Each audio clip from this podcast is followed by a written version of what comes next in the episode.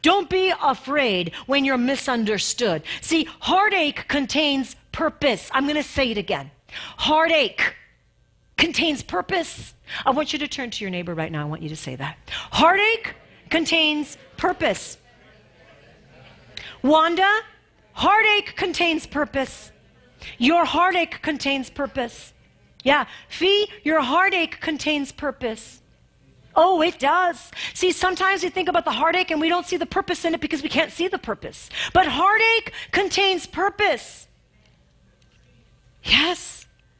Yet untapped.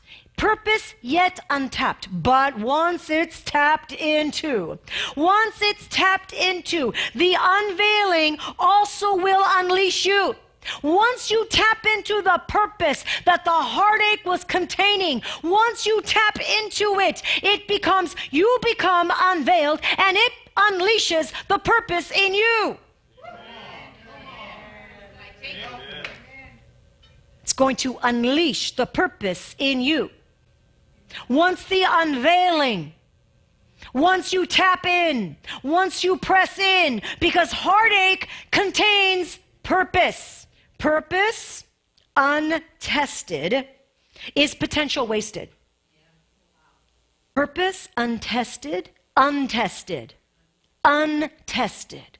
Purpose, you all have purpose. We all have purpose. But purpose untested is potential wasted. Oh, dear God. But bitterness of soul, which is what Hannah had at that moment, that was yielded and surrendered to the Lord, and that is the key. Yielded and surrendered to the Lord is potential to fulfill the greatest call of God on your life.